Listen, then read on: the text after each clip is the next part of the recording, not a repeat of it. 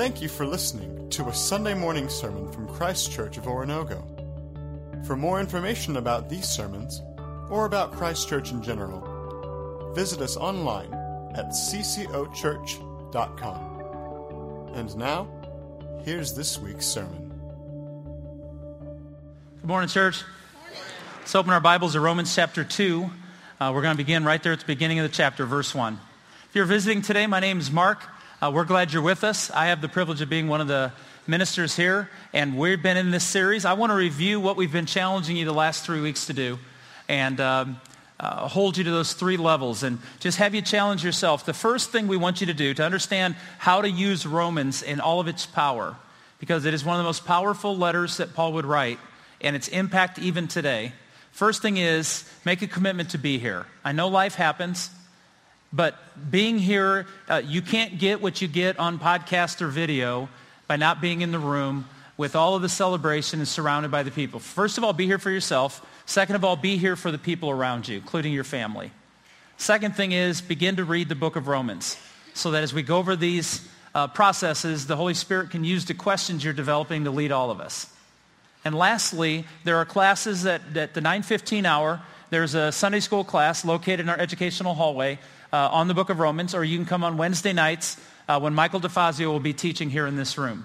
If you can't make Wednesday nights, those are available online as well to be able to listen to. I wasn't able to be here uh, because I was subbing for another teacher last Wednesday. Got to listen to it on Thursday. Uh, it was a good hour, hour and a half of my day invested in studying Romans at a deeper level. So those three things we're asking for everybody. Be here, read the book of Romans regularly, and lastly, open yourself up to some of the deeper teaching that's available to you uh, in this season in the life of our church.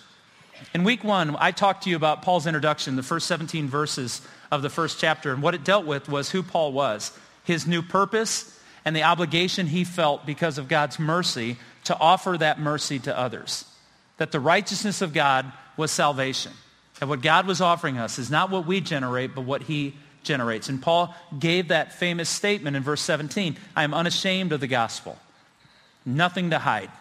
He said, I have an obligation to tell other people about that gospel too.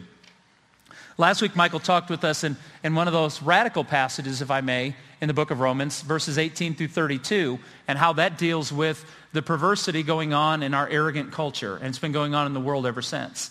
When we replace God, we fall into a deep, deep pit of darkness and we keep descending to the point that we just say that there is no God. And in the midst of all of this, Michael showed us, and he used a, a really interesting illustration about how sometimes when you go in a grocery store, if one of the be- uh, wheels is bent on the cart, no matter how much you want to go to the right, that cart wants to take you to the left. And we have a bent nature. And we have a bent mind and a bent will. And so he challenged us to remember our bent toward idolatry. Because idolatry is anytime we replace God with something that isn't God whether it's money or sex, relationships, jobs, power, authority. Anytime we say, I'm going to survive on this, rather than relying completely on God, it's idolatry. And idolatry has buried our entire world and our culture. And let's be honest. You can replace the word me with you, but idolatry's ruined me too. Because I'm always trying to find something that takes it easier on me, that has less expectation for me, that is more tangible in the right now, and sometimes God avails himself. So we've been talking about this now for two weeks, the first chapter, and, and it ended graphically last week because Michael listed a number of sins that are just horrific. And when we look at those, we're, we're shocked. When they happen in our own life, we're even more shocked. What I'd like to be able to do is take you through a very lengthy passage of Scripture. We can't go verse by verse. Uh, we just don't have time to do it. And Michael's going to be teaching on this, and, and uh, Mike Smith, who teaches on Sundays, will be teaching the same passage. So if you want to go deeper, it's available. What I want to be able to do is kind of do a lily pad approach to this text. I want to bounce on key passages to show you what Paul's talking about. It's rather lengthy, so let's walk through it. The first point Paul makes in chapter 2 is the inconsistency of human judgment.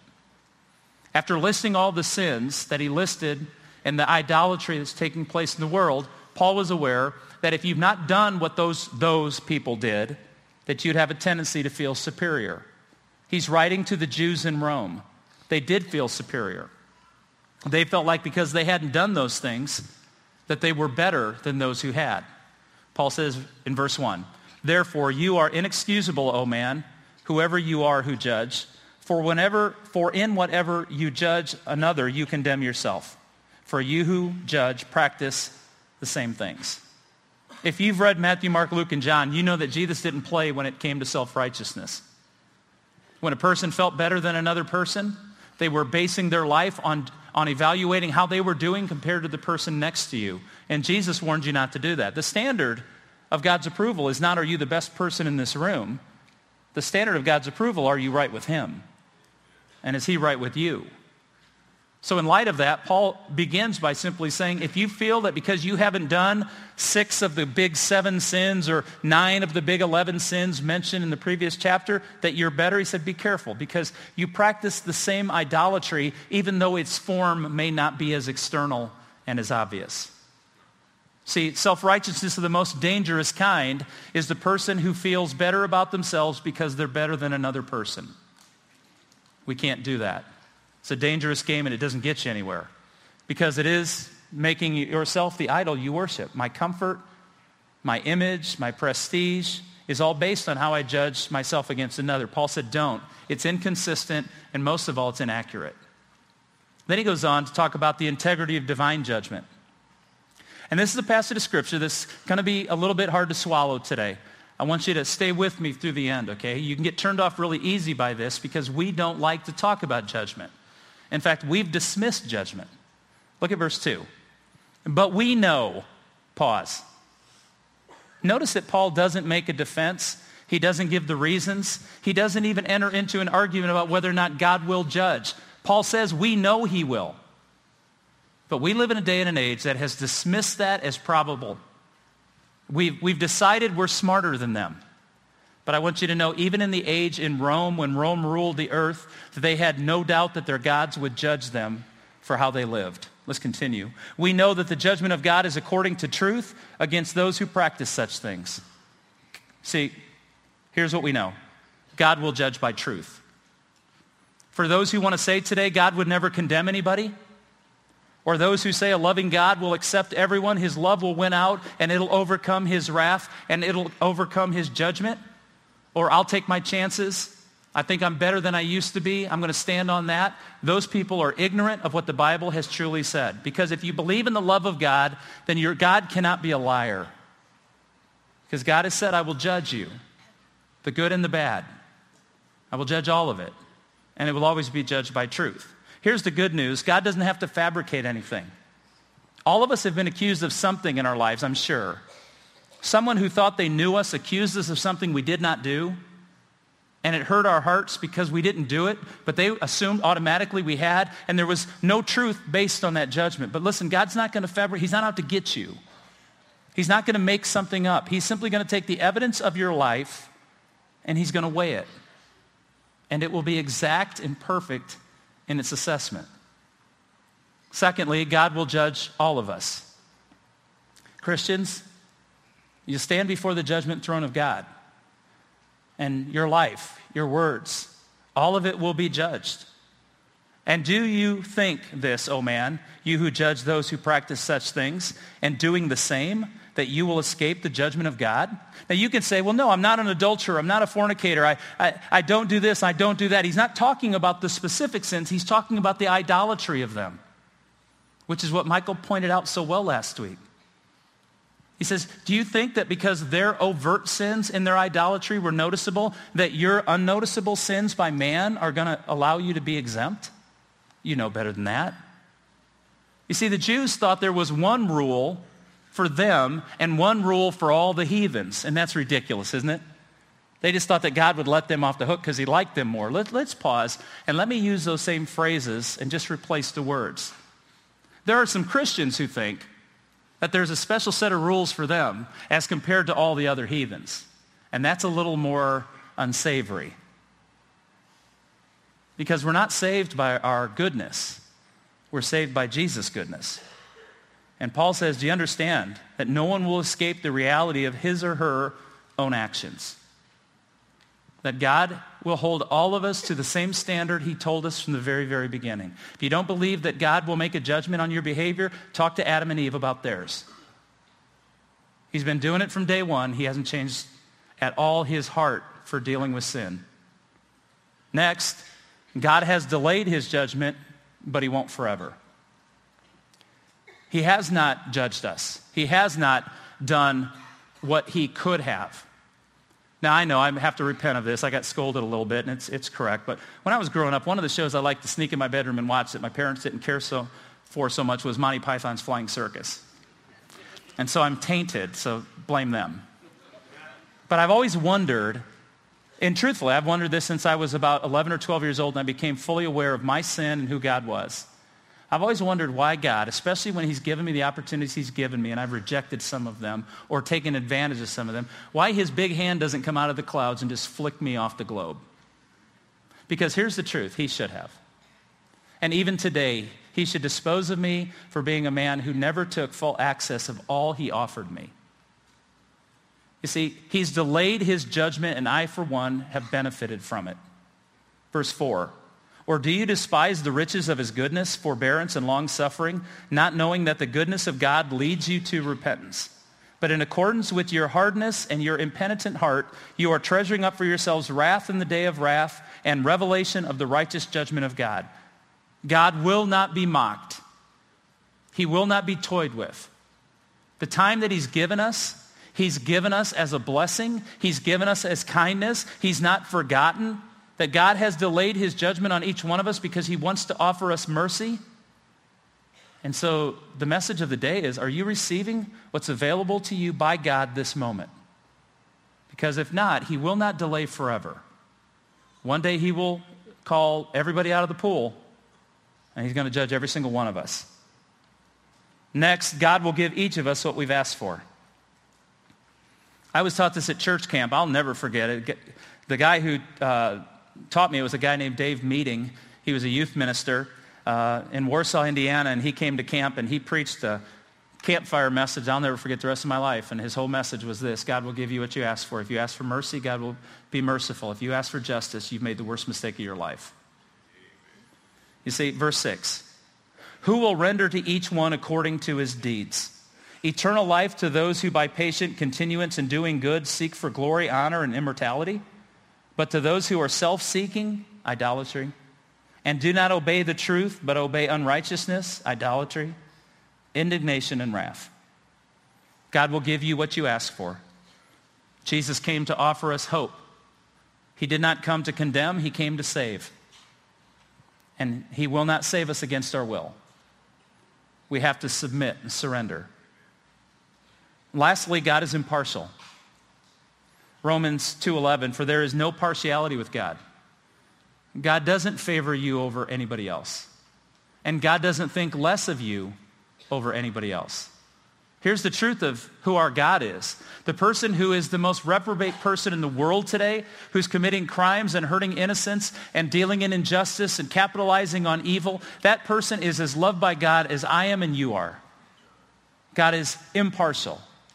His love for us is not indicated by how we behave. His love is indicated by we are made in his image. And his wrath will come because his love's been rejected. So Paul says to the Jews in Rome, don't think you're all that. He loves the heathen Gentile as much as he loves the Orthodox Jew. Romans 2.16.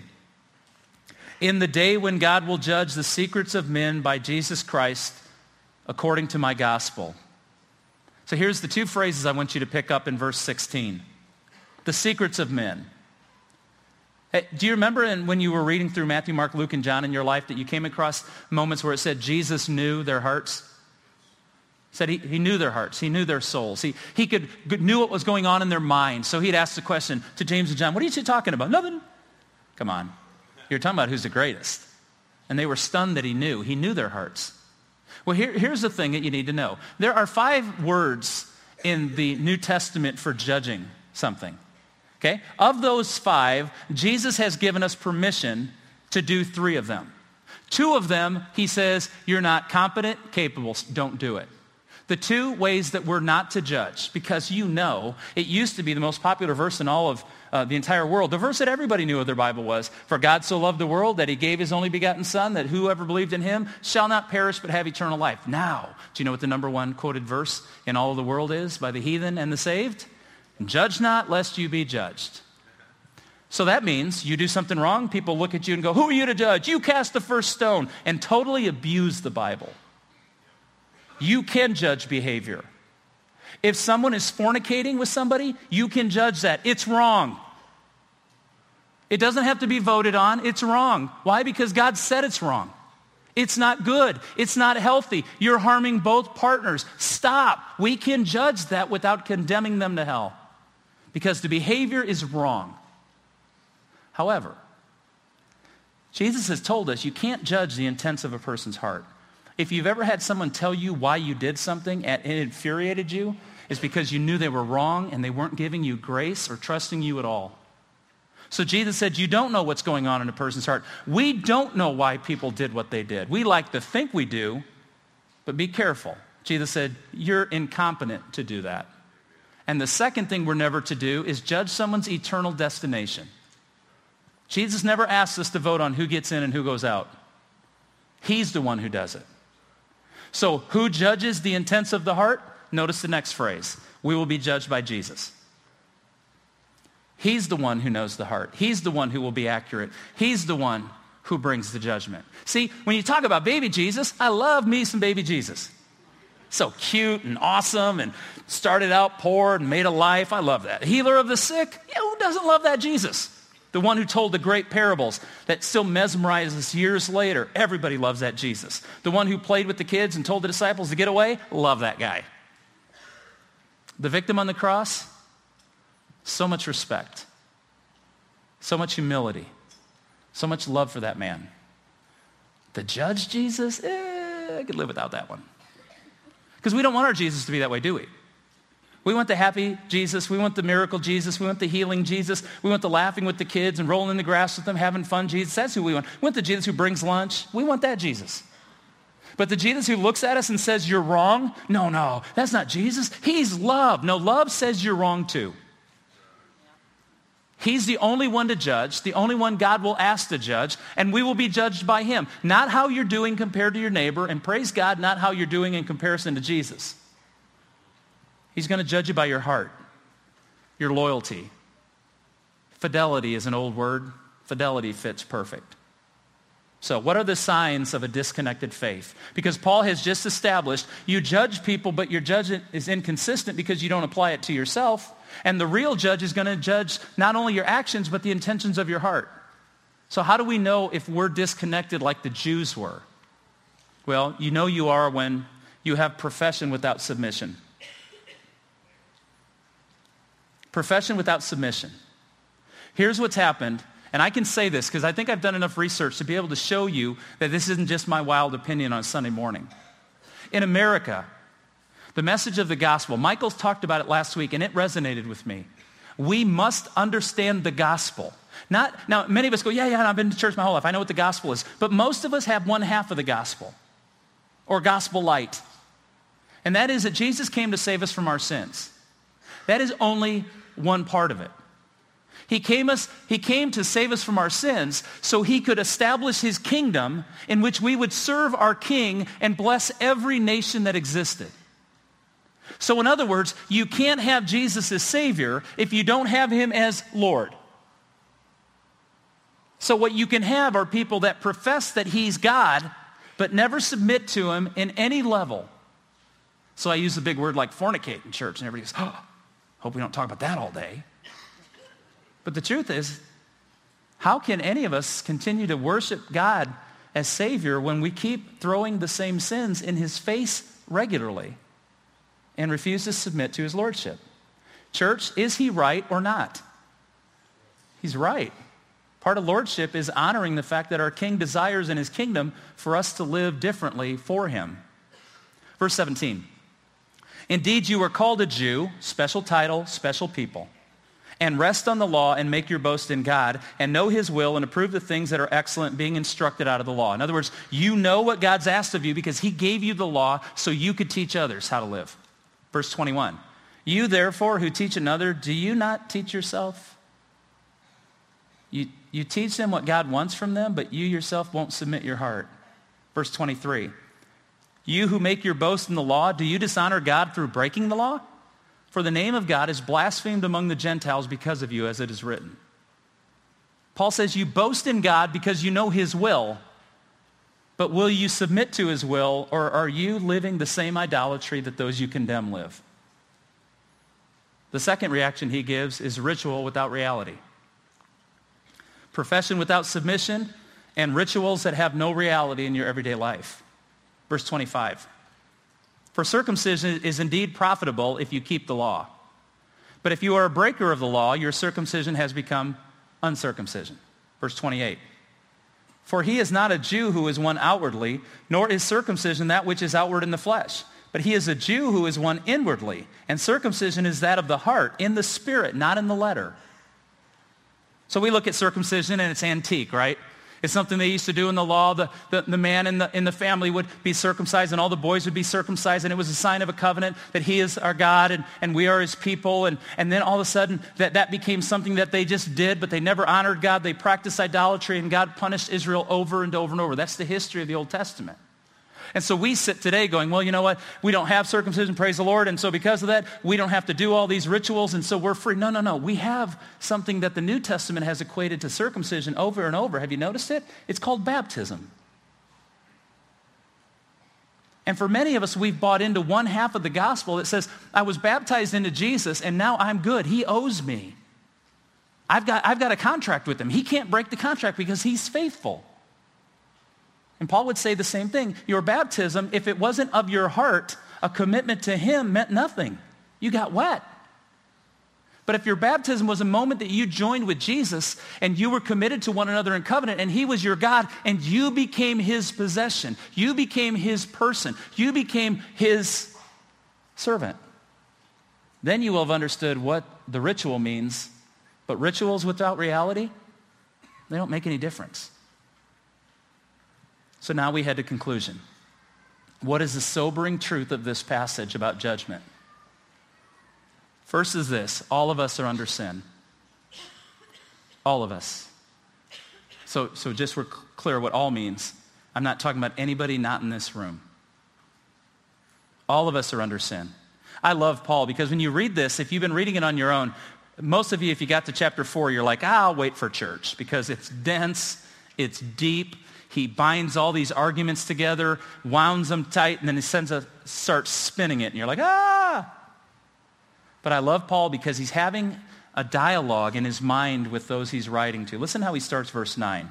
What shall we conclude then? If I can retranslate this, let's put it this way. What's the point? What's the point of this heavy, we're not doing well, we've never done well, we can amuse ourselves to think we're doing better, but the truth is we're still not good. What shall we conclude then? Are we any better? Not at all. We have already made the charge that Jews and Gentiles alike are all under sin. As it is written, there is none righteous, no, not one. There is none who understands. There is none who seeks after God. They have all turned aside. They have together become unprofitable. There is none who does good, no, not one. Any questions? How'd we do on the, on the test? Y'all failed. All, all of us? Yeah, every single one of them. Nobody passed? Nope. So when it came to the test of righteousness, every one of us failed. Not even enough points to total. Can't even grade on the curve. All of us failed when it came to honoring God the way he's honored us. And that's what Paul's conclusion is. We're all under sin. Right there in verse uh, 9, when he says Jews and Gentiles alike are under sin, he actually uses the phrase under sin, which means to be under the authority and domination of something. Oh, this is so hard in an American audience, but I trust you and I hope you trust me. Let me ask you a question. Feel free to answer out loud. Do you still feel in moments of your life that sin has way too much domination and authority over you? Paul says that's the beginning of the humility it takes to understand what the gospel is all about. Even believers who have been believers for years, there's still the hearkening to take the satisfaction of the moment over the discipline of trusting God? Absolutely. Your preacher struggles with it. Your elders struggle with it. Everybody in this church, if they're honest with each other, understand what it means to be under the authority of sin. And there will some say, well, I'm free in Christ. Yeah, you're free in Christ, that the penalty of that sin won't apply to you anymore. But please don't dismiss for a moment that sin is still attractive and gets your attention. It's a daily struggle for every one of us. And the person who presents themselves as over and above it, that's not fair to the person who struggles all around them daily. So let me put it this way. Any solution to the human problem of sin that does not deal with the root cause of sin is no more a solution than putting a cold washcloth on the head of a person with a fever. It doesn't stop the fever. It only takes away the symptoms. So Paul has confronted all of us with the fact that we are all under the authority of sin. There is none righteous. There is none who understands. There is none who seeks after God. We all, we all have warped minds and warped wills. Michael used that beautiful illustration about the grocery cart. Can you confess today that one of your wheels is jacked up? And no matter how much you want to drive straight, you end up turning into places you wish you'd never turned because you just can't get it figured out on your own. And this is where Paul wants us to be. Here's the point. We're never going to get there on our own. Church, we need help. So the final point of today is all of us need saved. Now, when I wrote that a couple weeks ago when I was building for this, I just put that in there as a place marker going, I'm going to write that there so I remember what I meant. And I wanted to fix it. Because I know there are people in here who have been believers longer than I've been alive, and you're like, I've already been saved. No, no, no. Listen to me. Would you agree with me that the day you were saved, you needed saved? Everybody? Yeah. Would you agree with me that two weeks after you got saved, you needed saved again? Yeah. And would you agree with me when you woke up today, you could use a little saving? So we're not talking about whether you're with God or without God. Most of us need every day God to reset our wheels. Or we're going to end up going where we don't want to go for the momentary satisfaction at an eternal cost. Romans 3:20. Therefore by the deeds of the law no flesh will be justified in his sight. For by the law is the knowledge of sin. Paul uses in the word knowledge there one of his favorite words. It's the word uh, or uh, knowledge on knowledge on knowledge, real knowledge, experiential knowledge, life knowledge. You know this because you've been through it, you've experienced it. Paul said, all the law did was show us that none of us can save ourselves. The authority of sin still lingers in this world, and we need saved from it every day of our life. So in ministry, I've had this experience. It's kind of interesting to me. People will come to me. I remember one particular Sunday uh, when I was in Michigan, a couple came up to me after church and said, could you stay a few moments longer? And I'm like, yeah. So we're hanging out there, and all of a sudden they had some family in town. They said, uh, my mom and dad, who have been married for 55 years and two weeks, would like to renew their vows. And it wasn't big and fancy. She was all pretty. He had his suit and tie on. I knew he was a visitor because he had his suit and tie on. And uh, they came forward and their kids brought him up front and the grandkids were there and the wife sang the song she sang to him at their wedding 55 years previous. You see, they found out she had cancer and the doctors gave her about two months to live. And it was one of the most tearful, beautiful renewing of vows because they were celebrating 55 years of loving, serving, struggling together. It was beautiful. I've been asked to renew vows that aren't so pretty. There's been adultery, there's been deceit. They've gone their separate way. There's been abuse and anger and hatred and revenge. And they've been awakened by the mercy and hope of love. And they've come to me and said, could we have just a small ceremony to renew our vows? And as, even as awkward and messy as that scene is compared to that beautiful poetic scene I opened with, the truth is they're both beautiful, aren't they? Because people are making a commitment to say no to self and yes to the other person, to regain what's been lost, to renew their vows in a powerful way. What does this text give us except like a Charlie horse? We all limp out of here going, he killed us. Michael got us last week. Mark got us this week, and he wants me to come every week? If we don't taste the bitterness of Romans 2 and 3, we will never know the sweetness of the rest of this letter. We have to understand. So allow me to use my image. You got to renew your vows. That's what repentance is. It's saying to Jesus, you've always been good to me. You've always been faithful to me. And I reject your love, and I reject your patience, and I reject your kindness, but your kindness is leading me to repentance. Jesus, could, could I start over with you? Could today I renew my commitment that I know who you are and I not only want you as my Savior, I want you as my Lord. Can we have that? And then read the prodigal son because he gives us a glimpse of who he is. What does the father say when the son returns? Let's celebrate. So for some of you, you've never given your vows to Jesus. You're assessing the church. Would I fit in there? Is it cool enough? Do I like what they do? You know, does it make me uncomfortable? Stop that. If you evaluated marriage by marriage, you'd never get married. You evaluate married marriage by the person you're marrying. So don't evaluate us. Don't evaluate how messed up churches are all over, including here. Evaluate the one who wants to marry you.